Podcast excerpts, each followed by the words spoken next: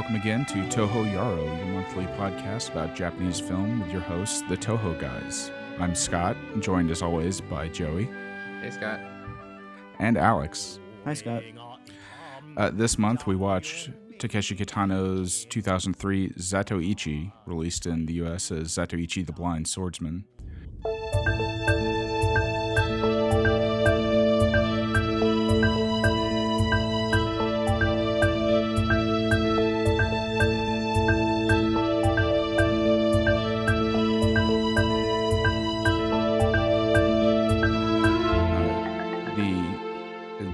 Based on a novel from Kan Shimozawa and from 1948, which uh, became kind of a cultural phenomenon after it spawned an earlier film series starting with the Tale of Zatoichi in 1962.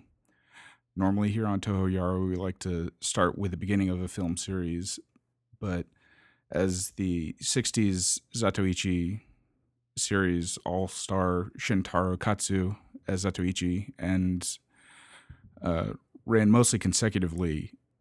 Uh, Takeshi Kitano's Zatoichi film, which takes place, which was released decades after the last Shintaro Katsu film, kind of stands on its own as being a very different thing, and I wanted to to focus on that separately. Yeah, I think that makes sense. Yeah, it's very different for sure. and uh, we'll we'll definitely get into some of those differences later. Uh, uh, from the top, we we've the film is directed and starring Takeshi Kitano, much as most of his projects are.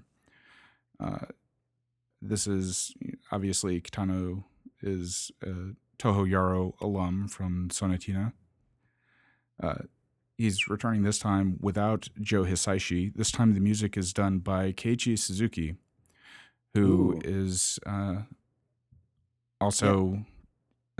Go ahead. Sorry, I, I gotta. I, uh, yeah, Keiichi Suzuki, um, composer for the music for uh, for the Mother series of, Mhm. of uh, video games. Oh, that's yeah, interesting. He's uh, he, he also composed the music for Tokyo Godfathers and is a solo musician in his own right. But yeah, over here is probably best known for doing most of the music in uh, what was released in the U.S. as Earthbound, the Super Nintendo game.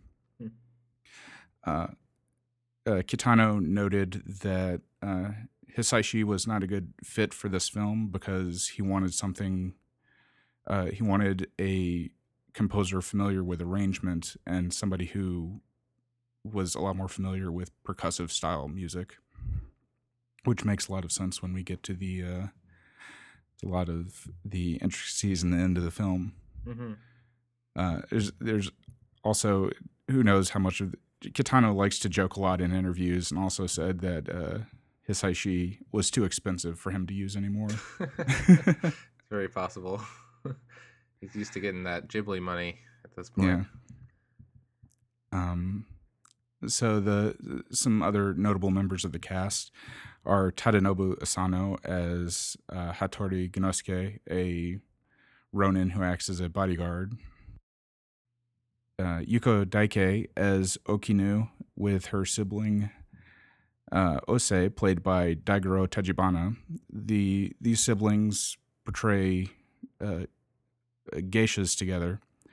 Uh, but it's notable that Daigoro Tachibana is a man hmm who is uh, a stage actor in Japan for a format called uh, Taishu Engeki, which is a kind of considered the people's theater. It's less fancy than kabuki, but uh, there are a lot of male performers that specialize in female roles within Taishu Engeki, and Daigoro Tachibana is uh, one of the more famous ones when the movie was filmed. Uh, also, the uh, actor who plays the young version of Ose was also a young Taishu Engeki actor. Hmm. Uh, Taishu Engeki, as a as a quick side, is is pretty interesting in that it's much more informal and not having to do with uh, specifically that Daigoro Tachibana is playing a woman, but the style seems to be a lot to have a lot in common with American drag style in that uh, the performers will come down from the stage and mingle with the crowd between acts Hmm. and sell merchandise and things. very interesting. Yeah, that is really interesting. Um, the the sister of the siblings, played by Yuko Daike, is a regular collaborator with Takeshi Kitano, and has appeared in uh, a few of his other movies. Uh, Michio Okusu, who plays Aunt Ome, is uh, is actually a veteran of the original Zatoichi series, and uh, co-starred in the Zatoichi film that came out in 1966. And then, uh, then finally, we have another Toho Yaro alum, ah, Toho Yaro alum, in Akira Emoto, who plays Pops, the the man who runs the tavern, who you probably recognize as the Private Eye from Shall We Dance. Yeah, yeah, I was happy to see him. Yeah, he's I a- was definitely gonna bring him up if if uh, you didn't. yeah, he he seemed to be one of everybody's favorites, and it's good to see him again. Uh, I want to know uh, what you guys, if you any of you have uh, personal history with the film, Joey. Uh, I saw it in college, so it was probably around the time that it came out. Um, it was fairly easy to find in like rental stores and stuff um, here, and I had heard of Zatoichi at that po- at that point, but never seen any of the films. And I was familiar with Beat Takeshi and had seen a few of his films, so um, I was definitely interested in it. And this is this was uh, you know over ten years ago, so I don't remember exactly what I thought about it. Um, at the point that I saw the movie this time around, I was even having a hard time recalling a lot of details about the plot and stuff. But things that did stick out in particular, which we'll talk about later, is is the like I could remember there was a dance sequence at the end, and I remembered feeling weird and confused by the stuff at the end with his eyes and stuff. Mm. Um, but um, but yeah, so I, I had seen it, but it had been a decade or so ago. How about And Alex, you, this Alex? is Yeah, so I wanted to see this when it came out. Uh, this was around the time that I was heavily into my uh, Beat Takeshi phase, uh, in between high school and college, and um, I was eagerly anticipating this movie. Um, I had heard of Zatoichi um, culturally, but I had never seen any of the movies up until then, and uh, I remember waiting for this movie to come out, and then it finally did, and I never got around to watching it. Um, uh, and in preparation for this particular episode, uh, and after recording our last mini episode, I decided to go back and watch uh, the first two Zatoichi movies, uh, starring uh, uh, Katsu, and um, and that was a pretty good primer for this, and gave me some pretty good uh, basis for comparison as to what to Mm. expect and what to not expect, and of course, uh, being a veteran Beat Takeshi lover uh, myself, uh, I kind of knew what to expect anyway. hmm Yeah, as a funny kind of aside, uh, the copy I watched, I rented from one of the few remaining physical uh, rental stores here in Athens, and the DVD is actually a double box set with, uh, packaged with Sonatine. So it was like, oh, it's the Toho Yaro Beat Takeshi set. um, yeah, I, I watched the film pretty shortly after it came out, and and remember liking it a whole lot. And it's interesting uh, revisiting things and seeing how your your feelings towards them change. Um, but yeah, a lot. Uh, uh, after watching it, a, a lot of the film stuck with me. The finer points, kind of like Joey, uh, washed away. But uh, I remember liking a lot of the sword fighting and uh, uh, Tadanobu. This is the first film I saw that had Tadanobu Asano uh, in it, and uh, for some reason he j- just kind of like stuck out in my mind as remembering him as the the Ronin in the the green outfit. hmm well, he's kind of got a distinctive look to him. He's very, uh, he's very sexy.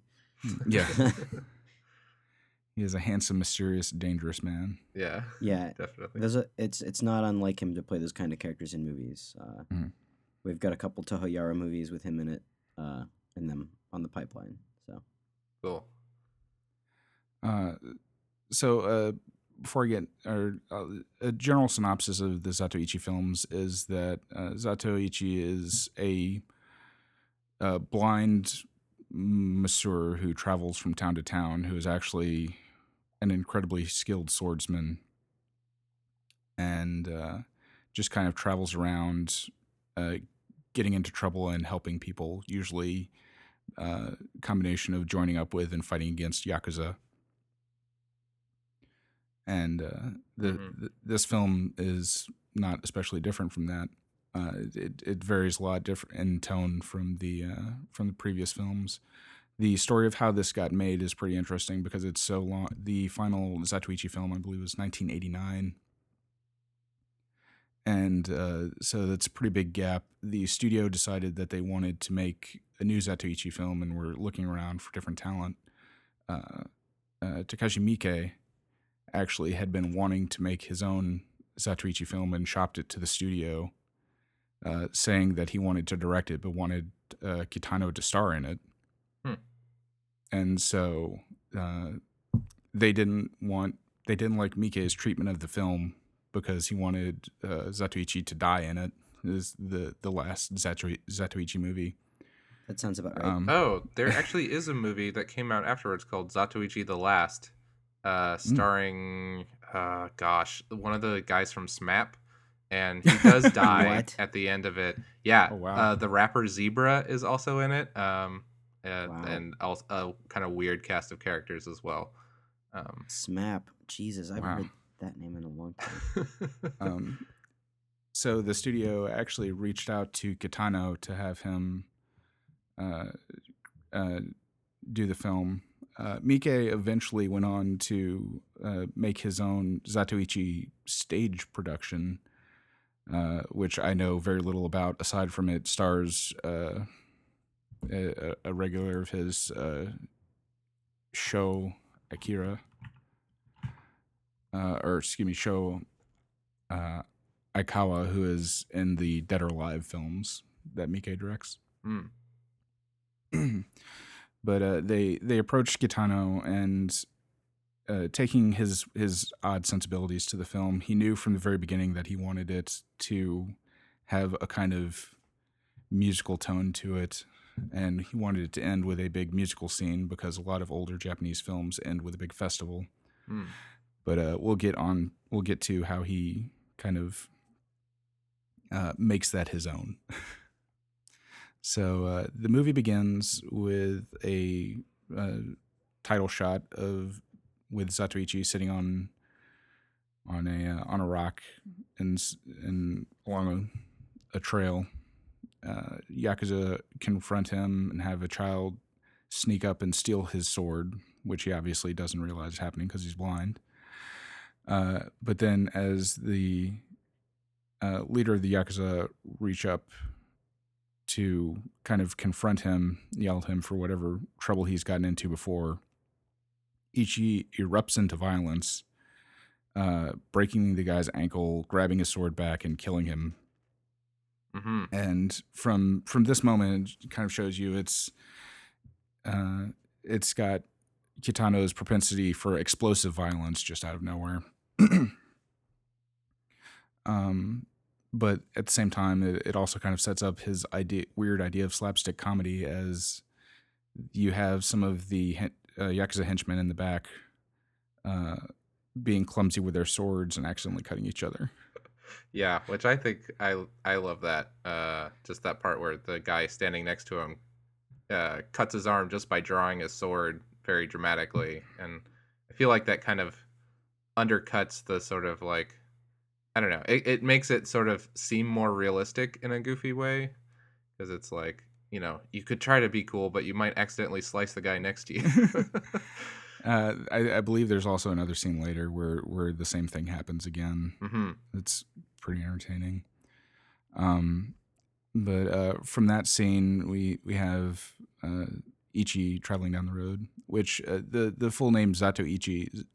There is a guild of of blind people in Edo era Japan uh, named the Todoza, and Zato is the lowest rank within that guild. So, and, which also meant that it became kind of slang for a, a slang nickname for blind people, which is uh, how the main character named Ichi is called Zato Ichi. Mhm. Uh, but we have him walking down the road past this rest stop that's pretty busy and popular. And we're introduced to most of our main cast. We have the two geisha siblings uh, sitting down at the rest stop waiting on food. We have uh, Hattori and his wife walking down the street. And in this scene, it's interspersed with flashbacks of uh, Hattori uh, killing a bunch of guys, and then the siblings is geisha uh, seducing and killing somebody, uh, telling him that they're the Naruto children taking revenge. And just kind of setting up the the beginning of these character arcs. Uh, we also meet uh, Aunt Oume, who is selling crops, but then gets quickly extorted by the yakuza, setting up the main conflict. Um, as uh, we then see uh, a bunch of farmers uh, uh, in the field hoeing the the field, which becomes rhythmic and then weaves into the music, which I really like a lot. The way that the, and something that I wish happened a lot more in the film, where where diegetic music or diegetic sound becomes the music.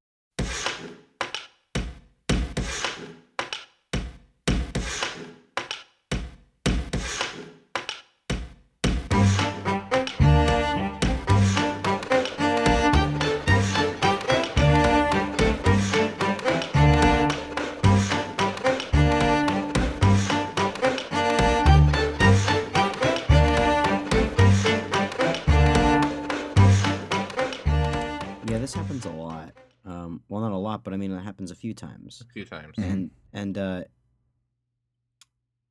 yeah, it would have been nice if it happened more consistently. That's for sure. Uh, Mhm. but this is, I think, one of the first instances where I was like, "Oh yeah, this is a Beat Takeshi film." Mhm. Um, and, and uh, from there, uh, we see Ichi accompanying uh, Ume to help her bring her her crops back to her her house, uh, where they hang out and talk a little. And we get kind of Oume is a little sassy and Ichi is is a little dry but silly, and we get to see uh, him doing a big laugh, which is always really fun to see.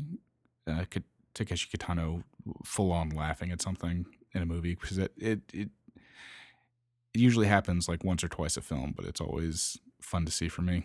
hmm Uh, we then get a little back more backstory on uh, Hattori, the the Ronin, whose wife is sick with generic blood coughing disease, consumption or tuberculosis or whatever you want to call it.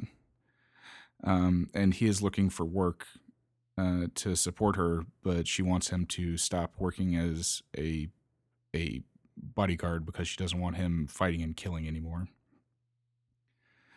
Uh, so he goes out. We're cut. We cut to the bar that gets revisited repeatedly throughout the movie that Pops is the owner of, where he is get Pops is getting extorted by yakuza. Um, Hattori is there drinking and immediately causes a huge scene to intimidate the yakuza and demands that they summon their boss to evaluate him to be his bodyguard. Uh, their boss Ginzo shows up, and Hattori so- shows off his sword skills, which uh, something stylistically in this film I love that uh, the skilled sword work is just these quick flashes, uh, ver- almost uh, e- stylized to the point of the way that kind of anime tends to do it. hmm Um, uh, uh, so with Hattori's sword skills shown off, Ginzo is, is convinced and hires him on as a bodyguard. To which Hattori's wife Oshino uh, begs him to reconsider. Uh, we then get a scene where the uh, Ginzo, the yakuza boss, is meeting with uh, a shadowed figure who is uh, obviously his superior. Uh, as they talk about getting rid of the other uh, uh, yakuza gangs within the town. Uh, we then cut to Ichi chopping wood, and what is a really goofy scene. Uh, he is, since he's blind, but he is obviously incredibly skilled, chopping wood and tossing it behind him when one of the, I think, more needless additions to the movie of one of Oume's neighbor's sons who uh, seems to be a developmentally challenged man who dreams of being a samurai and is just running around mostly naked with samurai armor and a spear yelling constantly. Mhm. yeah, I feel he's a character that stands out so strongly, but doesn't really pay off in any way.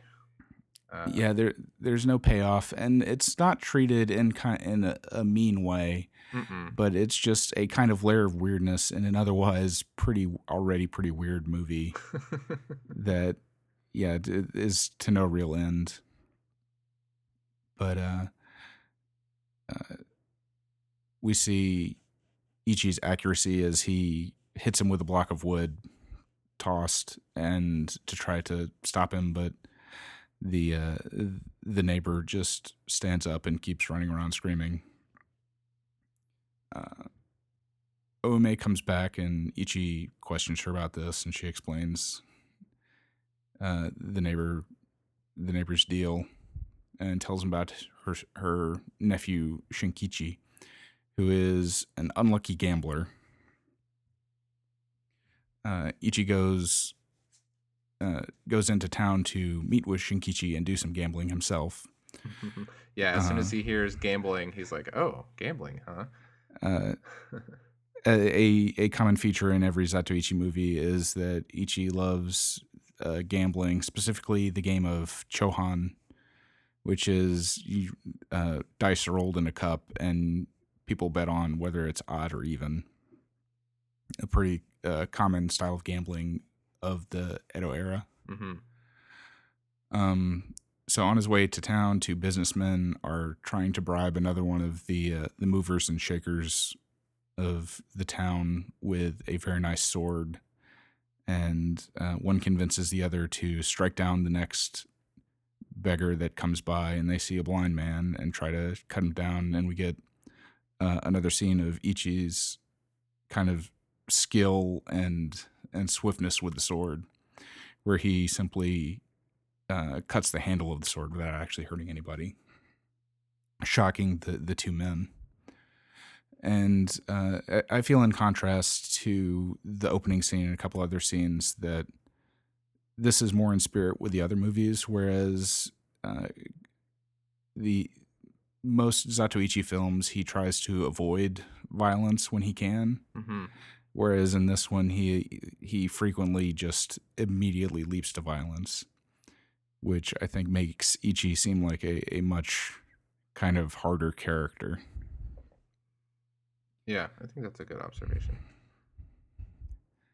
uh, he he goes on to uh, go gamble with at, at chohan with shinkichi who is amazed by his powers of being able to he, listen to the dice and tell whether they're going to be odd or even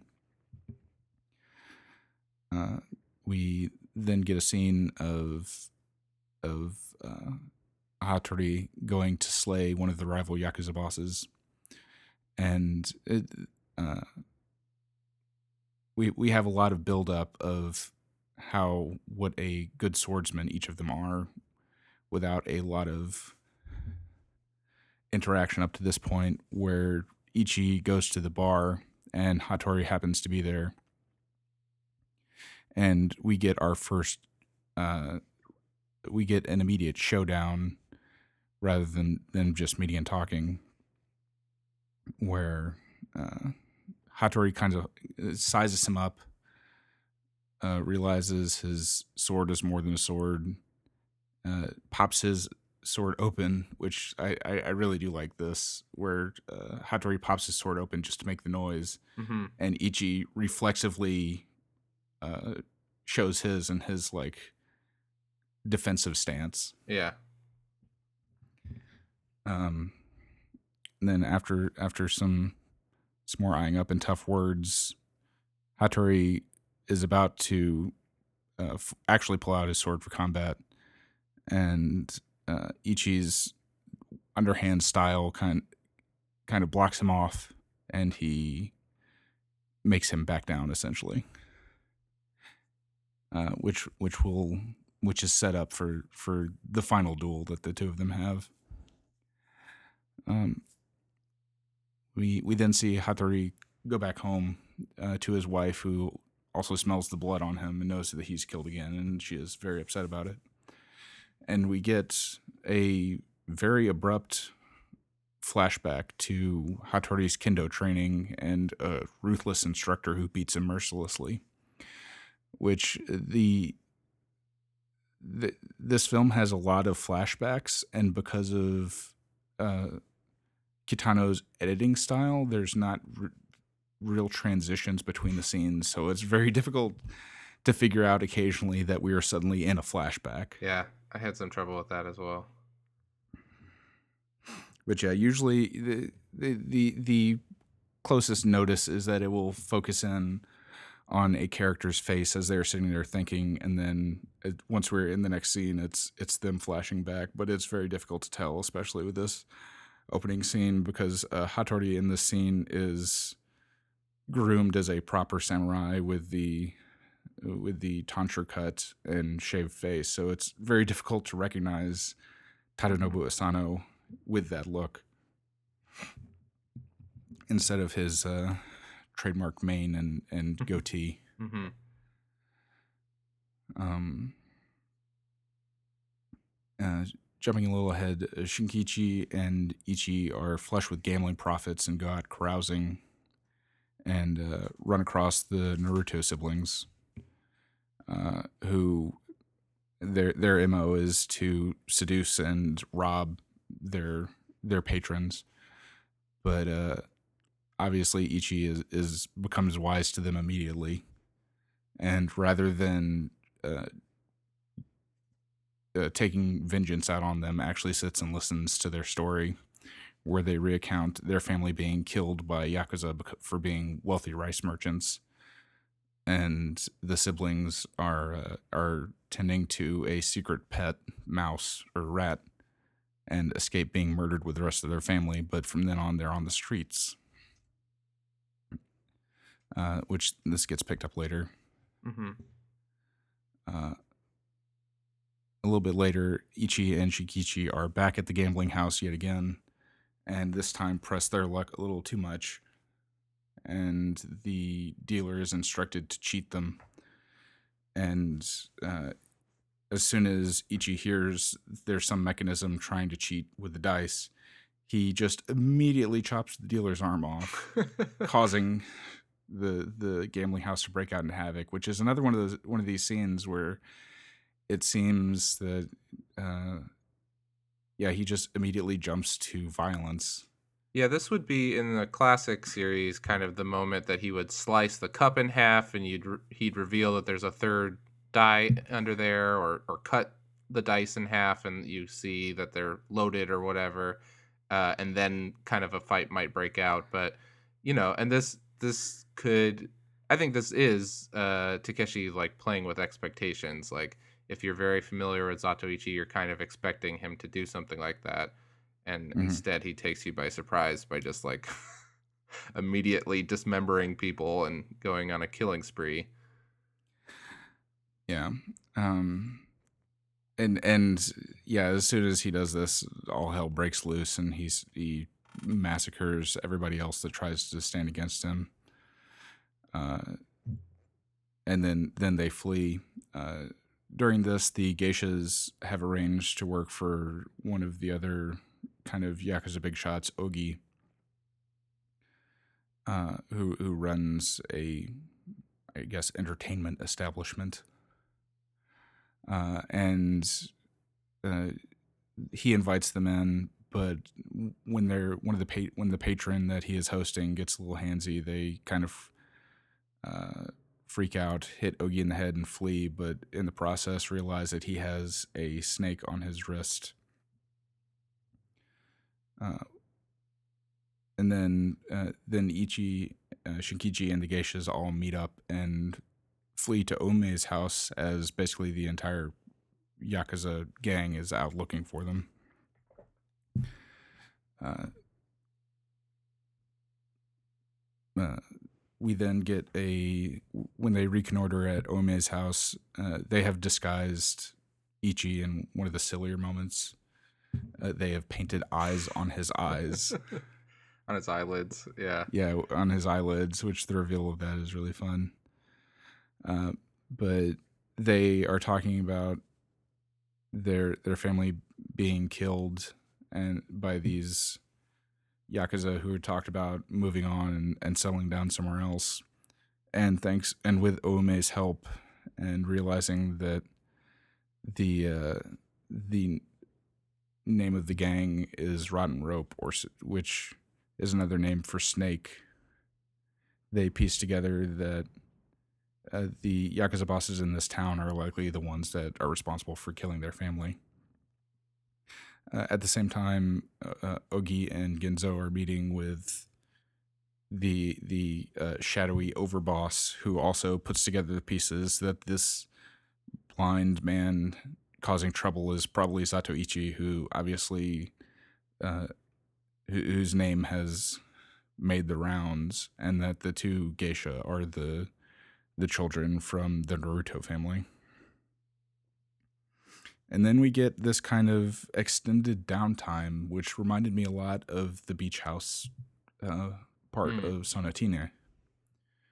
They're just kind of hanging out in Oume's house for a long time. Uh, Ichi, we get a flashback to uh, to a massacre that that he was responsible for, of just a a kind of apropos of nothing scene of him uh, fighting tons of guys. And it's a fun action scene, but really doesn't have much motivation or tell us anything about the character.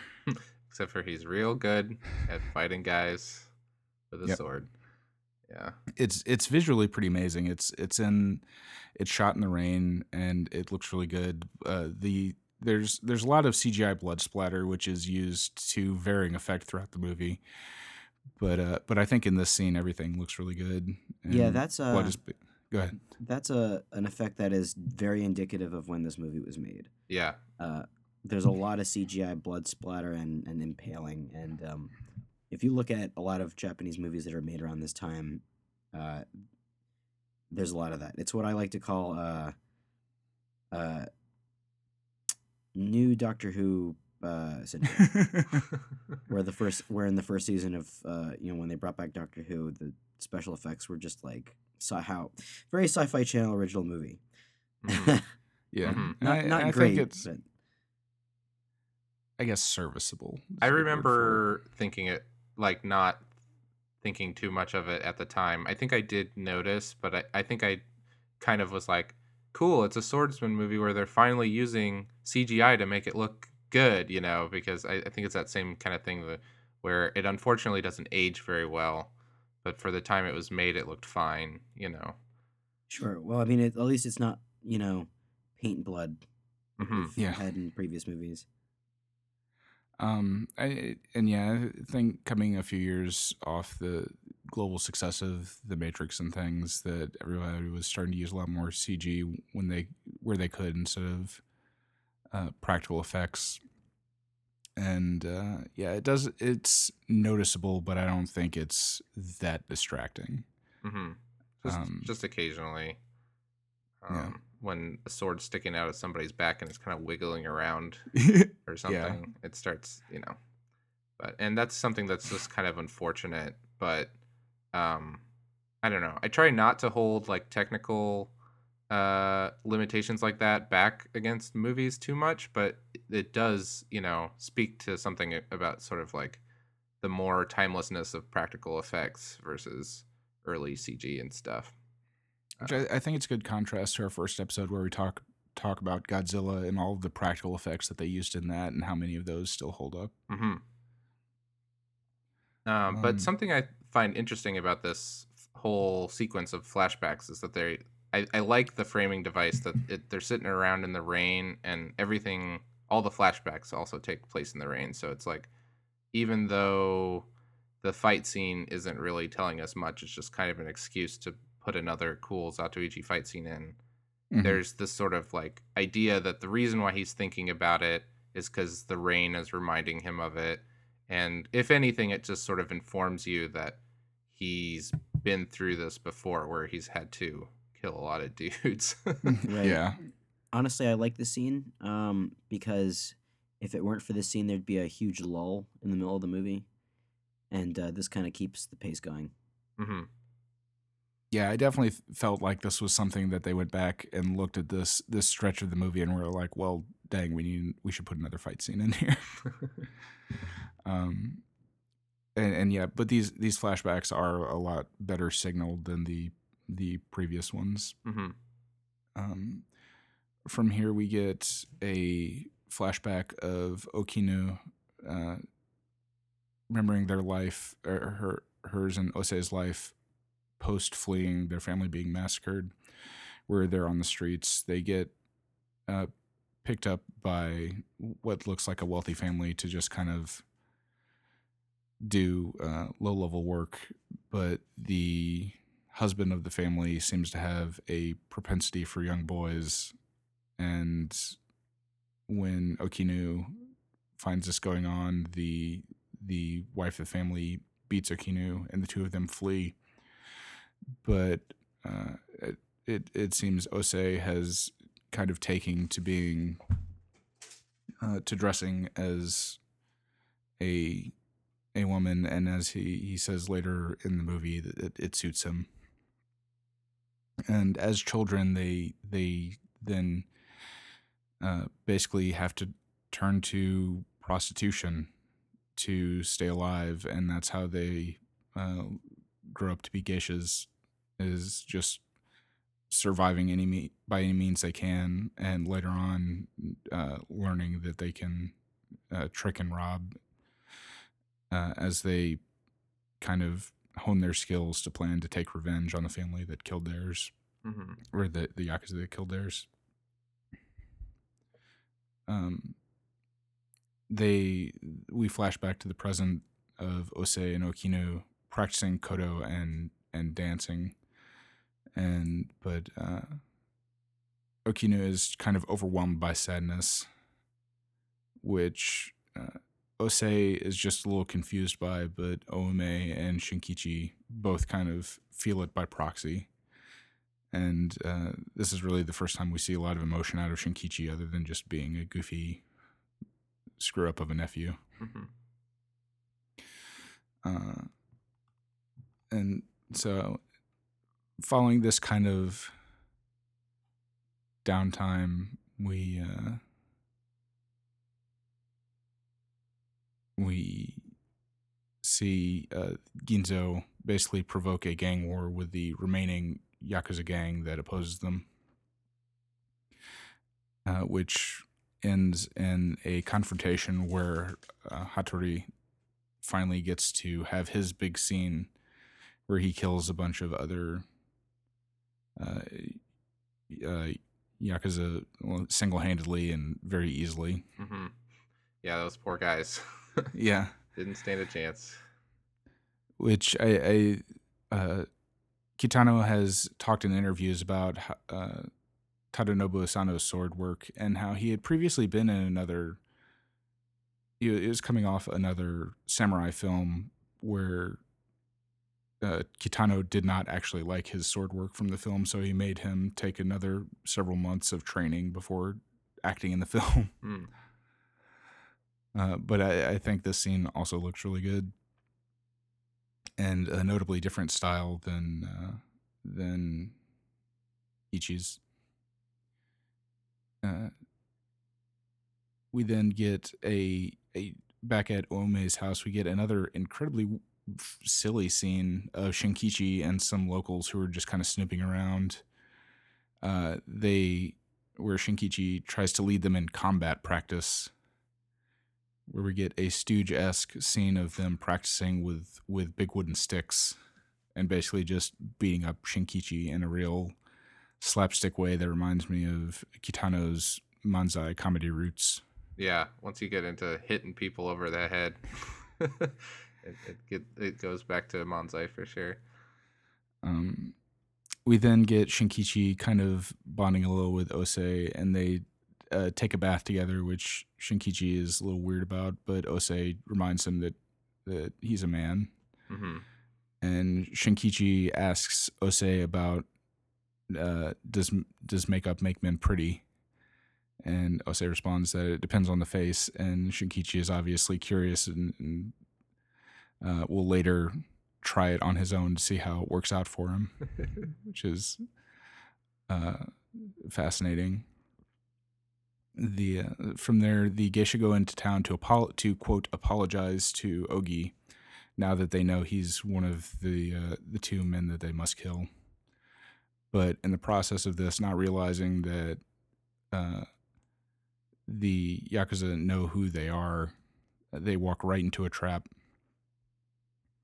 Uh, Ichi leaves shortly after, f- kind of following after them, narrowly missing a squad that's sent to trap and kill him in Oume's house. But he picks up a scarecrow and goes and replaces it in a field while they run past, so they don't see each other. Well, Ichi wouldn't see them, but uh, so and then they go on to Oume's house, uh, threaten or demand that they bring out Ichi, and when they can't, they go to burn down the house, and Shinkichi and Ome run out, which they're not they're not harried by the people burning down their house at least, as the the Yakuza stand at the doors waiting for Ichi to run out. But Shinkichi is in full on kimono and geisha makeup. In Yeah. this and, and looking super, incredibly worried. So we get this kind of harrowing scene followed uh, and intermixed with this kind of silliness and the uh, the uh, townsfolk he was tra- quote training earlier run up. And one of them does a double take at his face as they watch the house burn down. Hmm uh, the geisha siblings uh, cut back to the geisha siblings who are cornered and trapped but ichi shows up just in time to save them and slaughter a bunch more uh, yakuza uh, we get a this is probably where the cgi gets a little goofy to me is is during this scene but uh, he fights a bunch of of yakuza kills uh, ogi and but Ginzo escapes. This is Uh, the scene where he's like cutting stone in half and stuff like that. Like, yeah, Yeah. He, he slices a a stone lantern in half, which is really silly. As one of the recurring themes throughout the original series is how fragile his cane sword is, mm, and so he is constantly breaking it and having to find another one. Whereas in this, it's just slicing through stone like it's no problem. Uh, another weird thing about this scene is uh, Ogi uh, uh, brings out a revolver, oh yeah, which it's uh, in the original Zatoichi movie. It's a big deal that one of the yakuza has a gun, which he has a, a rifle, and revolvers existed in the Edo period, uh, in the late Edo period. But I don't think that the particular type of gun that they have in the in this movie uh, actually existed until about 50 years after that. yeah, Yeah, it this does one- look very modern. Yeah, I was uh I was shocked kind of uh this is this is around where the movie started getting into WTF territory for me. hmm It only Yeah, took this- that long, but it do, it does get kind of weirdly off the rails at this point during the climax. Uh, but yeah, that that gun is super weird. Uh, and and the scene where after killing Ogi, he throws his sword back into the the scabbard, which a he he is left in the hands of a dead man. Just nails it perfectly, which is, I think, just kind of gilding the lily on this scene. It's a bit much. But uh, Ginzo escapes and Hattori chases after him. Uh, Ginzo runs to where, I mean, uh, Gi- Ginzo escapes and Ichi runs after him.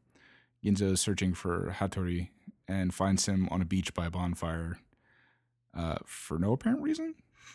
It's like he's he's waiting for Ichi and he's calling him out with a bonfire that he wouldn't see, Yeah. Uh, maybe he'd feel the warmth.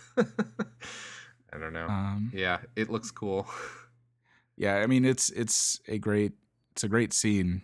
Uh, Ichi finally or tracks him down to the to the beach, and th- this also reminded me of Sonatine as he runs up to the beach, and uh, we we get uh, Ichi or uh, Takeshi Kitano's kind of weird shuffling gait hmm as, as he walks towards him, and we get a final showdown between Hattori and Ichi, and a scene that I like a lot. I, I still really enjoy this, where Hattori kind of envisions how the duel will go, hmm and uh, he he remembers the first the first kind of showdown that they had in the bar where nothing actually happened, but keeps in mind Ichi's underhand uh, sword grip and decides to change his grip, or Hattori decides to change his grip, which Ichi obviously can't see and is going to trick him. When at the last second Ichi actually change his grip, changes his grip to overhand, which confuses Hattori and lets him win the duel uh, in just a a single swipe. Yeah, it's over real fast. just barely scathes. Which this is always that's always my favorite kind of trope in a lot of uh, Chambara movies is that you get a lot of kind of drawn out sword fights with with goons and stuff, but the actual kind of climax between the two main uh, antagonists is that they study each other up and then it's just done in one Yeah, one instant. yeah. This is a thing that was very shocking to me at first, um, but I think that I'm kind of a little more used to it now. Um, a- after that, we see Hattori's wife, who is sick and tired of of Hattori killing for her, and she commits suicide, uh, kind of dying at the same time as her husband, unbeknownst to, to either of them. We then uh, jump to the next morning, where we see Ginzo, Ginzo dead and some brush and some reeds and a bunch of people rebuilding Oume's house, which is burned down. Uh, and then them preparing for a big festival that night. And we've get some extra, what I feel like are extraneous action scenes with uh, with Ichi being attacked by ninjas who appear out of nowhere. I kind of love the ninjas that jump out of nowhere. Um, it's it's know. so silly. If you're at this point and go ahead, Scott. Uh, I even my even, even the first time I watched this movie, I was just like ninjas, what? and they come up out of the ground, and I'm like, well, that's fine. They dug holes there, but then there's later an overhead shot where there's just Oh, no, no. holes there. They were hiding in the shadows. Um, but uh, after defeating the ninjas, Pops from the bar shows up to reveal that he is actually the shadow boss. That is is the the final of the three that is responsible for the Naruto siblings family getting killed. Uh, and in what is maybe the most confusing thing about this movie, Ichi opens his eyes and to say he's not actually blind before killing Pops. Yeah, let's get into that after we finish the summary. Yeah.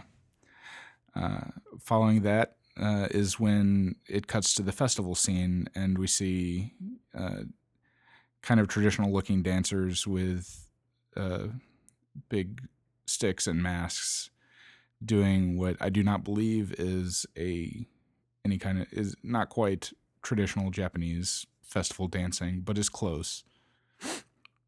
yeah, this is And like a tap dancing troupe that was specifically hired for the movie or something. hmm Uh,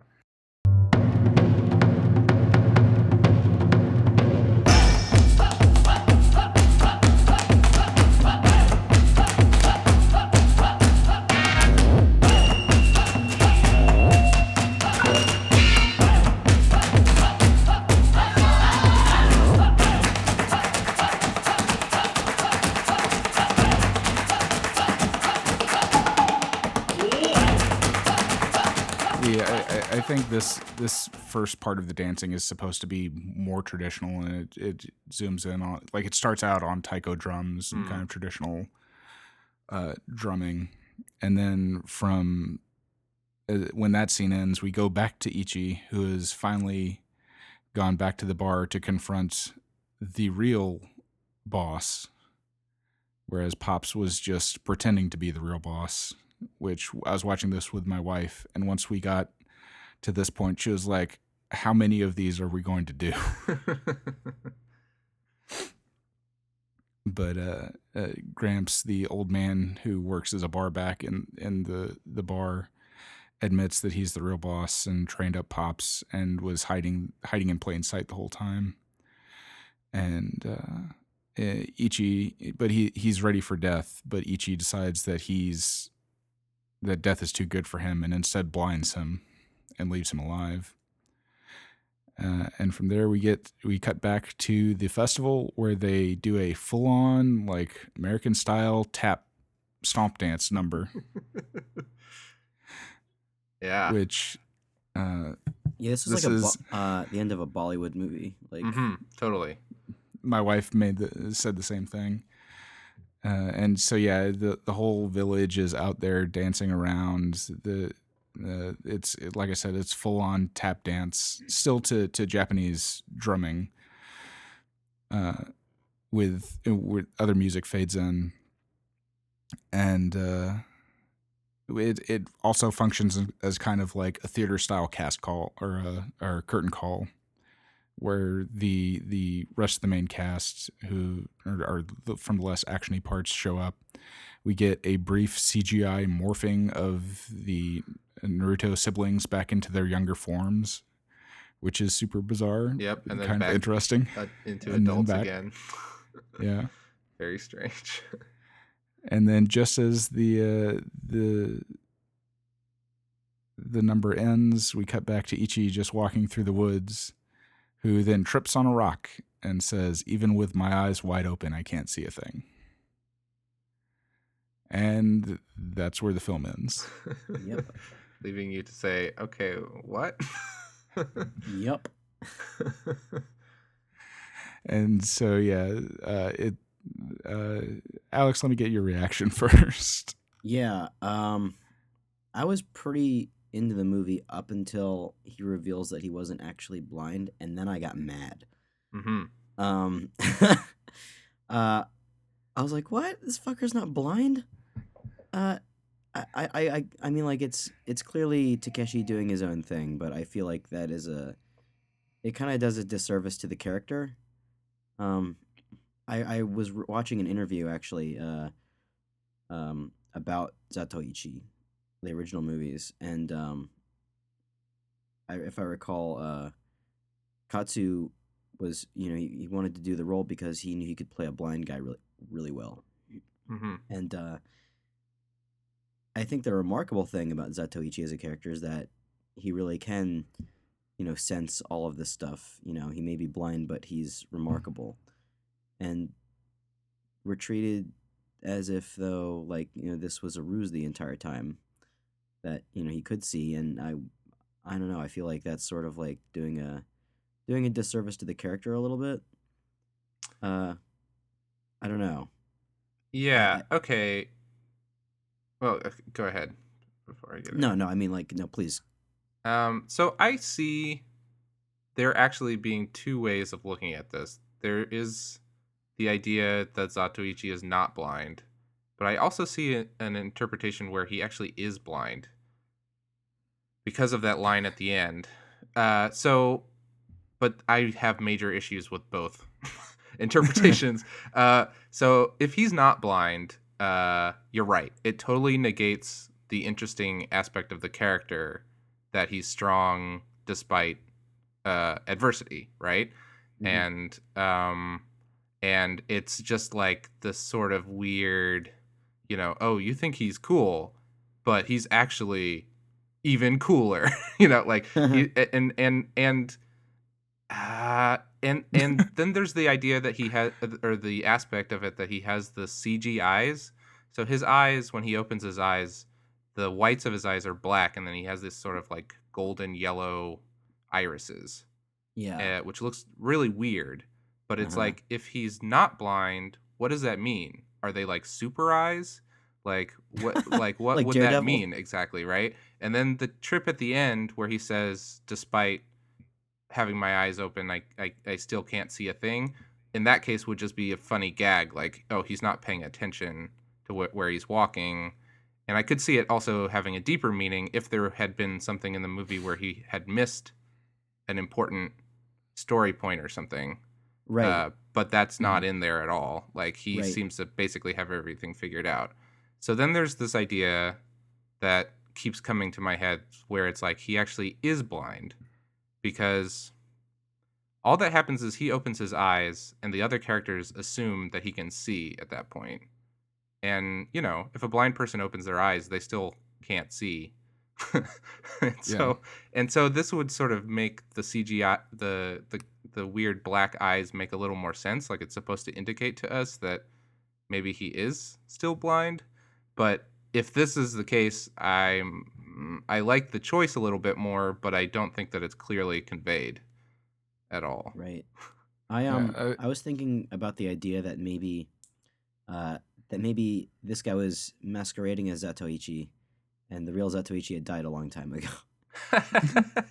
Interesting. well a thing that i you know that that's good about this is that it's a one-off film hmm Yeah. and so it gives you the idea that it's okay i- it's i feel more okay with Beat Takeshi doing trying a weird thing like this and and whiffing at it where we don't have to worry about like you know things that get pulled into long running franchises like canon or retconning those ideas where you can just say okay Beat Takeshi like took this character and did something weird with it and I kind of I respect that and I like it but I don't like the decision that he made you know Right. uh, a, a, a few notes on that. Uh, I I feel like he is actually blind and is just messing with pops and the and Gramps when he does that reveal, mhm. and that the even with my eyes wide open I can't see a thing is is admonition of I I am actually blind. yeah But uh, but either way, uh, like Joey said, I, I don't feel like that really adds much if that is true and feels a little pointless. But something that is completely infuriating is that Takeshi Kitano 100% did this as a choice to make people sit there and talk about it and debate over it hmm because he has been interviewed repeatedly about this movie where he refuses to say one way or the other what that ending actually means. Really? Yeah. So he is just he it's it's a final joke that he pulled on us with this movie because it entertains him Oh great. that we don't know.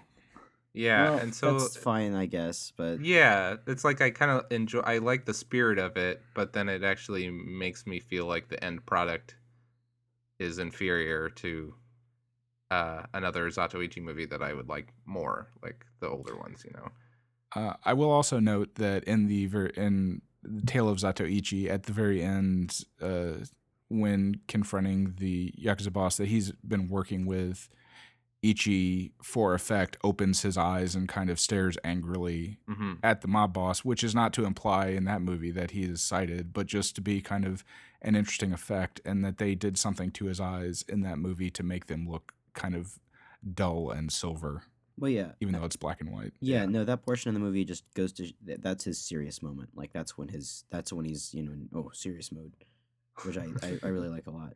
Um, now something about this movie that like uh that I enjoyed is uh beat Takeshi's propensity to to uh to do scenes about like minute uh you know goings on like Mhm. uh, where where Shi- oh, where uh, Shinkichi is is um is practicing his dice. Uh, you know, uh, in the uh, beach house scene, as you as you mentioned, um, Mhm. that particular scene is very indicative, of course, of his style, and um, I really appreciate that. Even with a movie like this, he still manages to uh, to do something like that. yeah Yeah, it still has his his kind his real interesting kind of sense of pacing and and your ability to decompress after a lot of these fast-paced violent scenes and the the interspersing of both the comedy but even mundane stuff where it's like you said the Shinkichi practicing his dice trying to figure out how how Ichi listens to it and just it, it both gives the viewer kind of uh, the ability to come down from the action scenes but also lets you view those characters more as people and get to to feel more intimate with them. Yeah, I, I think there's still a lot of good stuff going on. I, I think the the confusing ending and then some of the stuff that we were talking about with the like CG not completely holding up are just kind of things that make me feel very conflicted about it, you know, rather than being able to 100% say like, yes, this is a great movie. I endorse this. Like I think his performance is really good. I think that in some ways he does play blind more believably than Shintaro Katsu did. Um, uh, I think he kind of seems kind of even more. Mm, what do, would you say? Like kind of like you know weaker and hobbled than than mm-hmm. Katsu, who often kind of like looks like he is looking around like he can't see anything, but feels very like sure of himself. Where I feel like uh, Takeshi's Ichi, it seems to make more sense that people have to lead him around and stuff like that. Um, yeah. Something that I miss. I mean, I don't know. It's hard to compare. I probably shouldn't compare one to the other, but the the Pat, Katsu's performance, like a thing that stands out to me a lot, is that uh, Ichi is very jovial and like laughs a lot and is very yeah. kind of like warm and pleasant and uh, Takeshi did that as well, but he, his was a much more subtle, and then it gets sort of undercut by his ability to like very quickly turn to violence, like Scott was mentioning. Yeah, um, it's funny you mentioned Takeshi's walk. He doesn't really have it a whole lot in this movie. Um, his uh, his classic beat Takeshi shuffle. Mm-hmm. Uh, it's funny. I was thinking about like the way that that uh, Katsu walks versus the way uh, Takeshi walks in this movie, mm-hmm. and uh, it's almost like this is a much much older Zatoichi. Um, the I was I can I uh I think Katsu walks like a giant baby. Like he does. He waddles. yeah. Um. Yeah. He, he does. Yeah. And uh, mm-hmm. and uh, Takeshi kind of he hobbles a little more. Um. And this also brings up something we haven't mentioned. He has bleach blonde hair, uh, which is weird, but also kind of makes him look kind of like it's white hair, like he's an older. I thought it was white. Yeah. Oh, I, I, yeah, maybe it is white. I, I like saw it. I, I think it's blonde. I see it as blonde, but I think it, it kind of implies that idea that he's older. He's he's been through a lot, and his hair color is starting to go but it like mm-hmm. weirdly reads as bleach blonde too, adding to I, the I, sort of s- surrealness of everything. I think uh, Kitano actually wears his hair a lot bleach blonde, and that he just decided he didn't want to change his hair color for the movie. uh, but it is a, a kind of stylistic choice that further otherizes him from the rest of the cast, which I, I don't know. It something that that struck me uh, both the first time I watched it and now is that his the way he dresses seems kind of weirdly anachronistic. Whereas uh, it, eh, other people wear pants in the movie, but it's he's got these leggings that almost look like they're blue. They almost look like blue jeans. Oh, they're his... pajamas. okay. Yeah, it's a and, it's part of like a like a jinbei, like it's a like it's pajama. Um, I was gonna say his his jacket also looks kind of like a poncho, and he just looks very out of place, kind of visually overall, mm-hmm. compared to everybody else in the film, which I, was uh, interesting to me. I think he might have been trying for a distinctive look to, to you know, um, uh, separate himself from the rest of the people in the movie, even though the hair already was a pretty dead giveaway. Yeah, yeah. Um, I noticed he didn't have like the the hand bracers that that uh, Katsu wears, which oh, I think, which I think is kind of like a Zatoichi like hallmark, right? Those yeah hand bracers. Yeah, I wonder if that's a masseuse thing or. I wonder. Or, yeah. Hmm. Um, yeah. Um, I definitely got the feeling that one of the sort of um, like kind of driving ideas of this was to sort of like separate it from that old series and and like stuff like how the action scenes were much more like uh I don't know, like Scott compared them to anime at one point. Like I feel like they that modernizing Zatoichi was kind of a big agenda in, in this movie for sure. Um do you want to Uh, talk? Uh, I I had one other note about the music uh, in particular. I, I thought it was really cool uh, the way that they um, integrated it into scenes. Like there was a scene where the raindrops are on the umbrella and they're kind of uh, integrating with the rhythm, and the same thing Mhm. with the the farmers and stuff.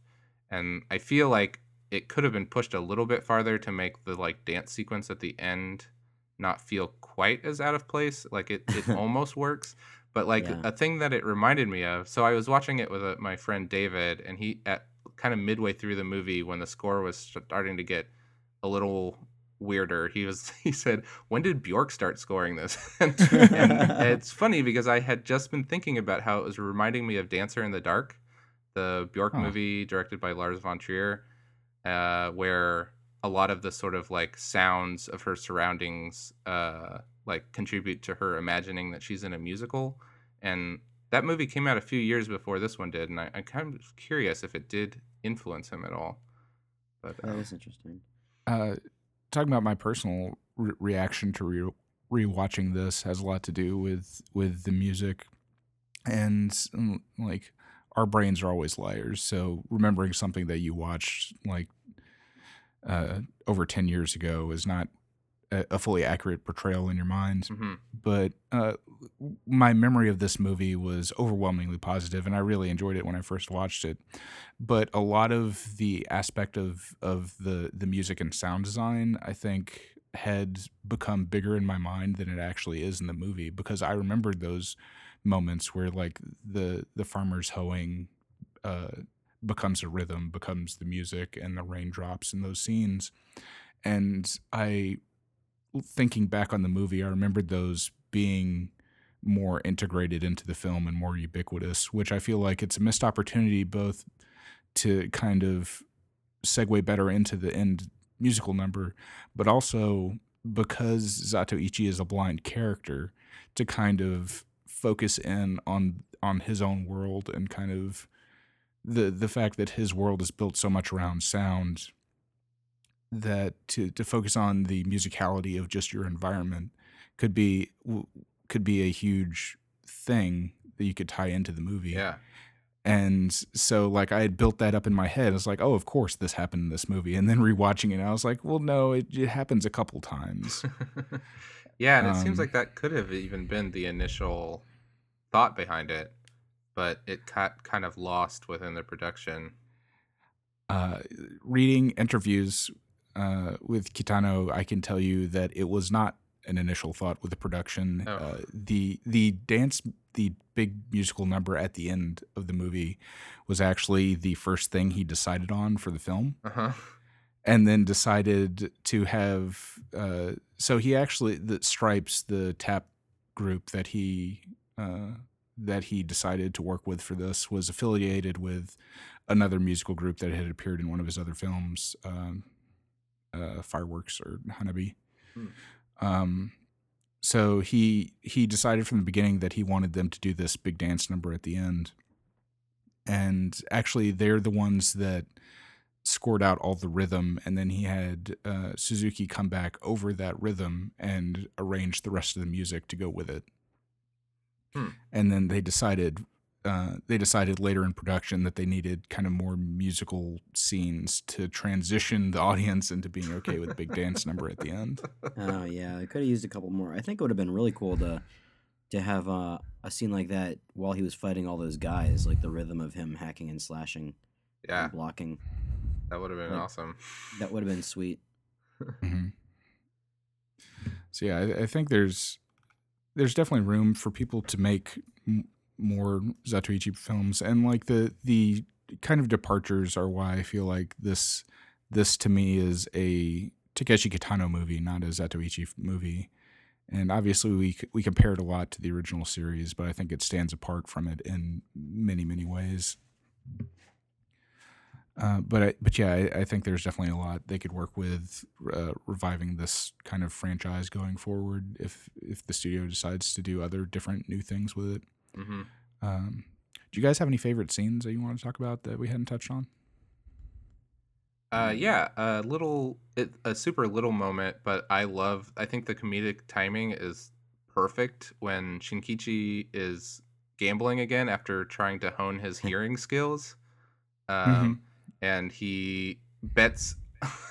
First, he gets in an argument, you know, with the the gamblers about whether or not he can just sit there and listen, and then he he bets everything, and then immediately loses it because he hasn't actually honed his his hearing uh, to be like Zatoichi's, and just the the timing of him standing up and turning around and leaving the building after he loses was, was totally perfect. And yeah, I, I love that. I think that this speaks to something that I think is one of my favorite aspects of the movie in general, which is that I think the casting is super strong. Like I think that casting that actor as Shinkichi so that he can be a sort of pathetic dude, but like his I, I he definitely does like have more of a comedic role and he's very good at that. Um, it was a good decision and and I love in that same scene that old boss uh, of the other gang that gets wiped out by um, uh, Mhm. the Ronin at the end, and he he has just a super perfect look, you know. And I also really love Ginzo, uh, his whole like look and attitude uh, are perfect, and the and the two guys uh, that run the bar, you know, um, I think are really great at um, being convincingly sweet old guys, and then also switching to being, you know, big top dog yakuza bosses. I can't really remember uh, if I was taken by surprise or not by the twist, unfortunately, because this time, as soon as I started watching it and they showed back up, I was like, "Oh yeah, one of them or both of them is is the boss, right, or something." But I think that regardless of if you would catch up uh, on that twist early or not, they do a good job of of acting differently in in both Mhm. of those sequences. Uh, I was surprised by that twist the first time I watched it, and but then looking back at this, they definitely lay enough groundwork with the, with uh, Gramps kind of knocking over the sword Mhm. surreptitiously to to or knocking over the cane to see it's a sword, and and a couple other things. He drops a plate at one point when they mention the uh, the when the geishas mention things. Yeah, I think I sort of noticed that the old the Gramps has some sort of extra old guy makeup on to make him look even older, and that kind of like I feel like telegraphs a little bit like this something's going on with this guy. Yeah. But Yeah, there are definitely definitely some clues in there if you're paying close attention. yeah, I didn't see that twist coming, but when it happened, I didn't care. Mm. Um, like at that point, I was like, okay, uh, so I guess we're just going through all the characters in the movie that have been introduced, which makes that's fine. Um, yeah. Uh, at that point, he revealed he wasn't blind, and then I was just like, okay, I'm just gonna let the movie just keep me on autopilot for the rest of the movie. That kind of that kind of killed the momentum for the movie, honestly, for me. Uh, that's too bad. Did Um, you have a favorite part of the film you wanted to mention though, I- Alex? yeah, yeah. Uh, like you said, the comedic timing is pretty great. We already touched on uh, earlier in the movie when uh, the guy whips out his sword and slices the other guy. I thought that was amazing. Yeah. it's so funny. Uh, uh, I love the three the three hooligans that are laughing at uh, Shinkichi, and then he teaches them how to. He teaches them how to how to how to sword fight, which is s- such a dumb little scene, but I love it. hmm Like I'm like I kind of I can kind of see where this is going, but it's so typical of Takeshi. Um, these types of scenes, just little dumb scenes that have like a, a little bit of a like a little tiny bit of a comedic slapstick payoff at the end. Yeah. Um, and I love that. And uh, uh, the screaming neighbor shows up at the end and uh, almost impales everybody. Like Yeah. that that character didn't have very much payoff, but him being in the movie uh, was worth it just for that scene. Uh, I don't know. Yeah, Like, I was so sure that he was gonna get in trouble. He was gonna accidentally stab a boss or something like that and get in trouble or just something. nothing. I thought Yeah. there was going to be some big emotional payoff. Yeah. Honestly, like uh, some some sad backstory as to why he does that. Mm, mm. Like I guess I've been reading too much One Piece, but whenever you see a character like that, it's usually because oh well they have some sort of sad backstory that makes them want to do that all the time. yeah.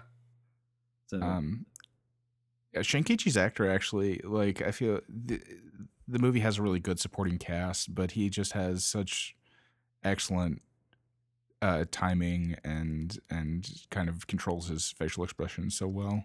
Uh, he's an actor named uh, Taka Guadal- Guadalcanal, Oh yeah. or is his stage name. Uh, He was in Boiling Point, which is another Kitano gangster movie, but I don't know any of the other stuff he's been in. Um, I have Boiling Point yeah, and I've seen it once. Uh, no, no, hold on. Violent Cop is the one I've seen. I guess I haven't watched Boiling Point, even though I do own it. Just I think Boiling Point was his second gangster film. yeah. Was his not his name Um, Guadalcanal? Yeah, it's a Yeah, it's his stage name. Yeah, it's a, like a crazy stage name. Uh, I looked him up after this movie too, and I think it's like taking his actual name and romanizing it in a weird way. that- Interesting. Interesting.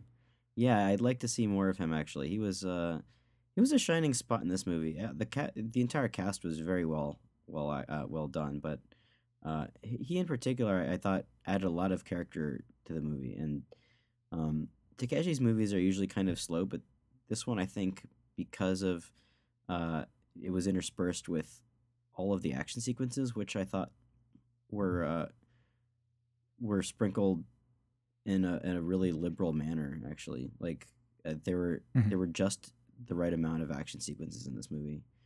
Um yeah between that and uh, and the comedic relief uh pacing wise this is probably one of his uh better paced movies. Mhm. uh now i was a little disappointed with hattori because um i love uh, uh asano tadanobu. Like i love that guy. Um he is he is such a cool guy. He always plays very cool characters and um i thought he was kind of underused in this Yeah, that was uh, probably my biggest disappointment coming coming back and rewatching this is that I remember liking the character the first go round, but in this he just seems completely undermotivated. We we see that he's got a sick wife that he's trying to care for, but he spends such so much of the movie just kind of being vaguely angry and ignoring his wife and there's there's no character arc, there's no sympathy. There's just not a lot going on with him, and I was very disappointed going back. That- that's probably the part that I was most disappointed in I think- on rewatch. that's the problem i think there were too many characters to focus on without it bogging the movie down too much like you probably could have gotten rid of the naruto siblings completely and focused a little more on tadanobu's character uh, it- Mhm. it, reminded me a little bit of the first zatoichi movie where you know uh, it's sort of like you took the uh, the rival samurai from the first zatoichi movie and split it off in between uh, hattori and his wife hmm um, simply because the character in the first Zatoichi movie is, you know, he's he's a Ronin, uh, but he also has uh, generic blood coughing disease and is on death's door. Uh, and then you find out a little more about him. Like I kind of wanted to, I wanted to see what the deal was between uh, with, with this character, and uh, I was kind of hoping that he would have a a bit of a friendly rivalry with Zatoichi, kind of like uh, kind of like the first film did. But um, yeah, it's kind of too bad. Like, I mean, this might be my mind being set in this sort of like, yeah, Showa movie era tragedy or whatever. But it's a, a little too bad that like maybe Zatoichi didn't know about his wife or something to make him, um, you know, have a harder decision to fight this guy and kill the guy. You know, yeah, Instead, it was just like a rando dude who wants to cut him down, and so he's fighting back, you know. Uh, whereas I think if he's actually involved in the tragedy a bit more himself, it would have been a little stronger. hmm Yeah, I, I also watched this back to back with rewatching the first uh, Zatoichi film, and I was kind of, uh, I know we've been comparing the two a lot, but I was really impressed by how much more pathos there is in Tale of Zatoichi than there is in this film. Mm. And there's so much more build up to the final duel, and you actually care about the stakes. Whereas in this, like, it looks really cool. And my favorite scene is when the, the two of them first meet and have that kind of initial face off. But aside from that, there's no build up. There's no there's no kind of relationship between Ichi and Hattori to make you care about that aside from knowing they're both really good at sword fighting. Yeah. Yeah. There's definitely a style over substance uh, problem uh, with this, with uh, you know that portion of the movie. On uh, to be honest, I uh, I really I really could have used some more uh, emotional gravitas. hmm Uh, any other like closing thoughts? Yeah, it's this is our first one that we're kind of a little uh negative on. I think. yeah, I am glad I I'm glad we we I revisited it and then we got to talk about it. But yeah, I'm I'm a little sad that uh, that it is not the the movie that I remembered in my mind. I'll be honest. If I didn't watch the other Zatoichi movies, I probably would have liked this one a little better. Mm. Um, Yeah, it's I just couldn't help but compare the two, or at this point, and I I uh, I acknowledge that this is uh, you know, it's a one off. It's Takeshi making it his own thing, and he definitely has. It just falls. I think it just falls apart here and there, and um, overall, I did like it. I don't hmm regret watching it, of course. Um, I just uh, I, you know, I just wish some things had been different, but Yeah. that's the case with any movie, really. Right. Um, so yeah, I think our uh, our big takeaway from this is uh, watch Tale of Zatoichi. well, you can watch this one too, but uh, no, I, I still really enjoyed this. Yeah. uh, reminder that all of these movies, uh, all of the Zatoichi movies, including this one, uh, can be watched on the Criterion Channel, which is a a paid service. It's a a, a subsidiary of um, Filmstruck. Filmstruck. Filmstruck. Yeah, it's the a higher paid paying version of Filmstruck, in which you get all of the Criterion movies. Uh, it's ten ninety nine a month. Uh, you can get a fourteen day free trial over at Filmstruck.com. Uh, that's how I was able to watch these. Uh, it's also how I watched it. Uh, they're not paying us to plug this, at least not yet. They're not. Uh, but uh, they've got the uh, Turner Classic Movies uh, film collection, and then all the Criterion stuff that was formerly on Hulu. Uh, and it's a really great selection. I will say that I had some issues with the player. Uh, actually, watching this, a lot of uh, stuttering and, and weird stuff. So they're still ironing out some kinks, but uh, the selection on on that service is great.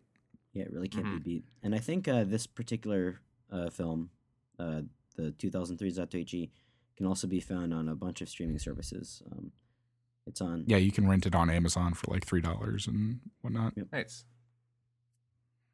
It's it's real accessible. Uh, I, I think, but it, like uh, Shall We Dance is also distributed here by Miramax. Yes, Hmm. that's right. So yeah, Yeah, I feel like I associate this with that that era of the sort of late '90s, early 2000s, where a lot of um, Japanese live action movies that were pretty modern were coming out uh, in rental stores and stuff on DVD. I think it actually got a, a limited U.S. Uh, theater release around the same time Huh. it came out in Japan. Cool. So, um, all right. Uh, so. if you what are we doing next Uh, month? so next month, uh, we're going to be covering a movie that uh, that I love. Um, it's a it's a movie from 2009 called Fish Story by director Yoshihiro Nakamura, and I'm not going to spoil anything other than uh, it's about a punk band and a song, and Yeah. uh, it's it's a it's a remarkably awesome movie. Uh, if you want to watch it along with us, unfortunately, uh, it you can't be streamed anymore. Uh, it used to be on Netflix uh, once upon a time, but now really the only way you can watch it is if you buy the DVD, which you can find on Amazon for uh, approximately fourteen ninety nine. Which uh, I ended up pulling the trigger on that sometime last year because I was, was talking to a friend of mine about this movie, and I'm like, oh, well, uh, you can't really watch this anywhere, so I'll just buy a copy and we'll watch it.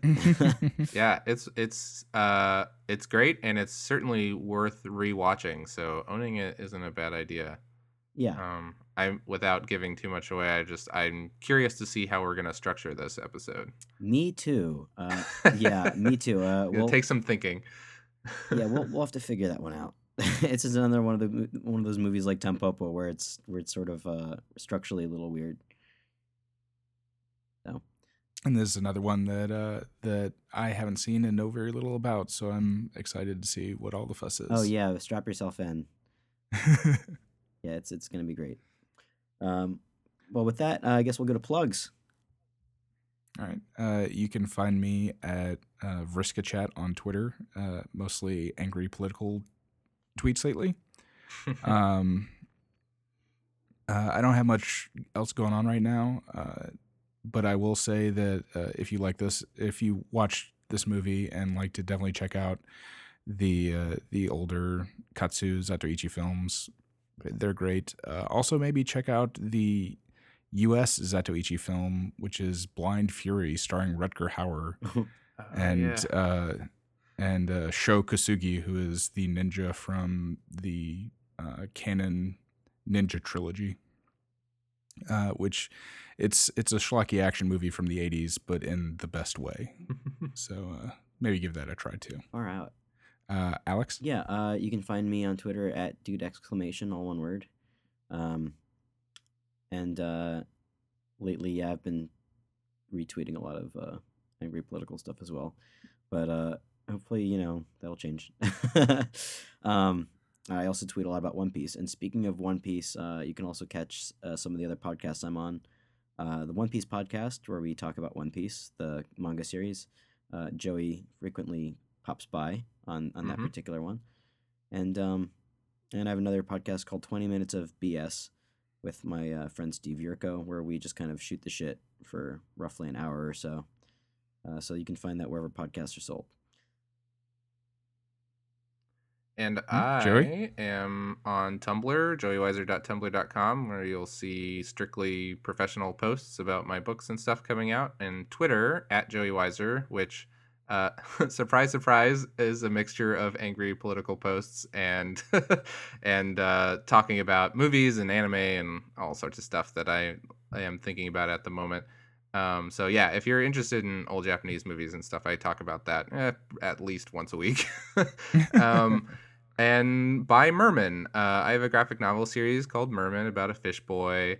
Um, and volumes one through four are available in hardcover and digital, and one and two are available in softcover. The final volume, volume five, is coming out this spring, so keep an eye out on that.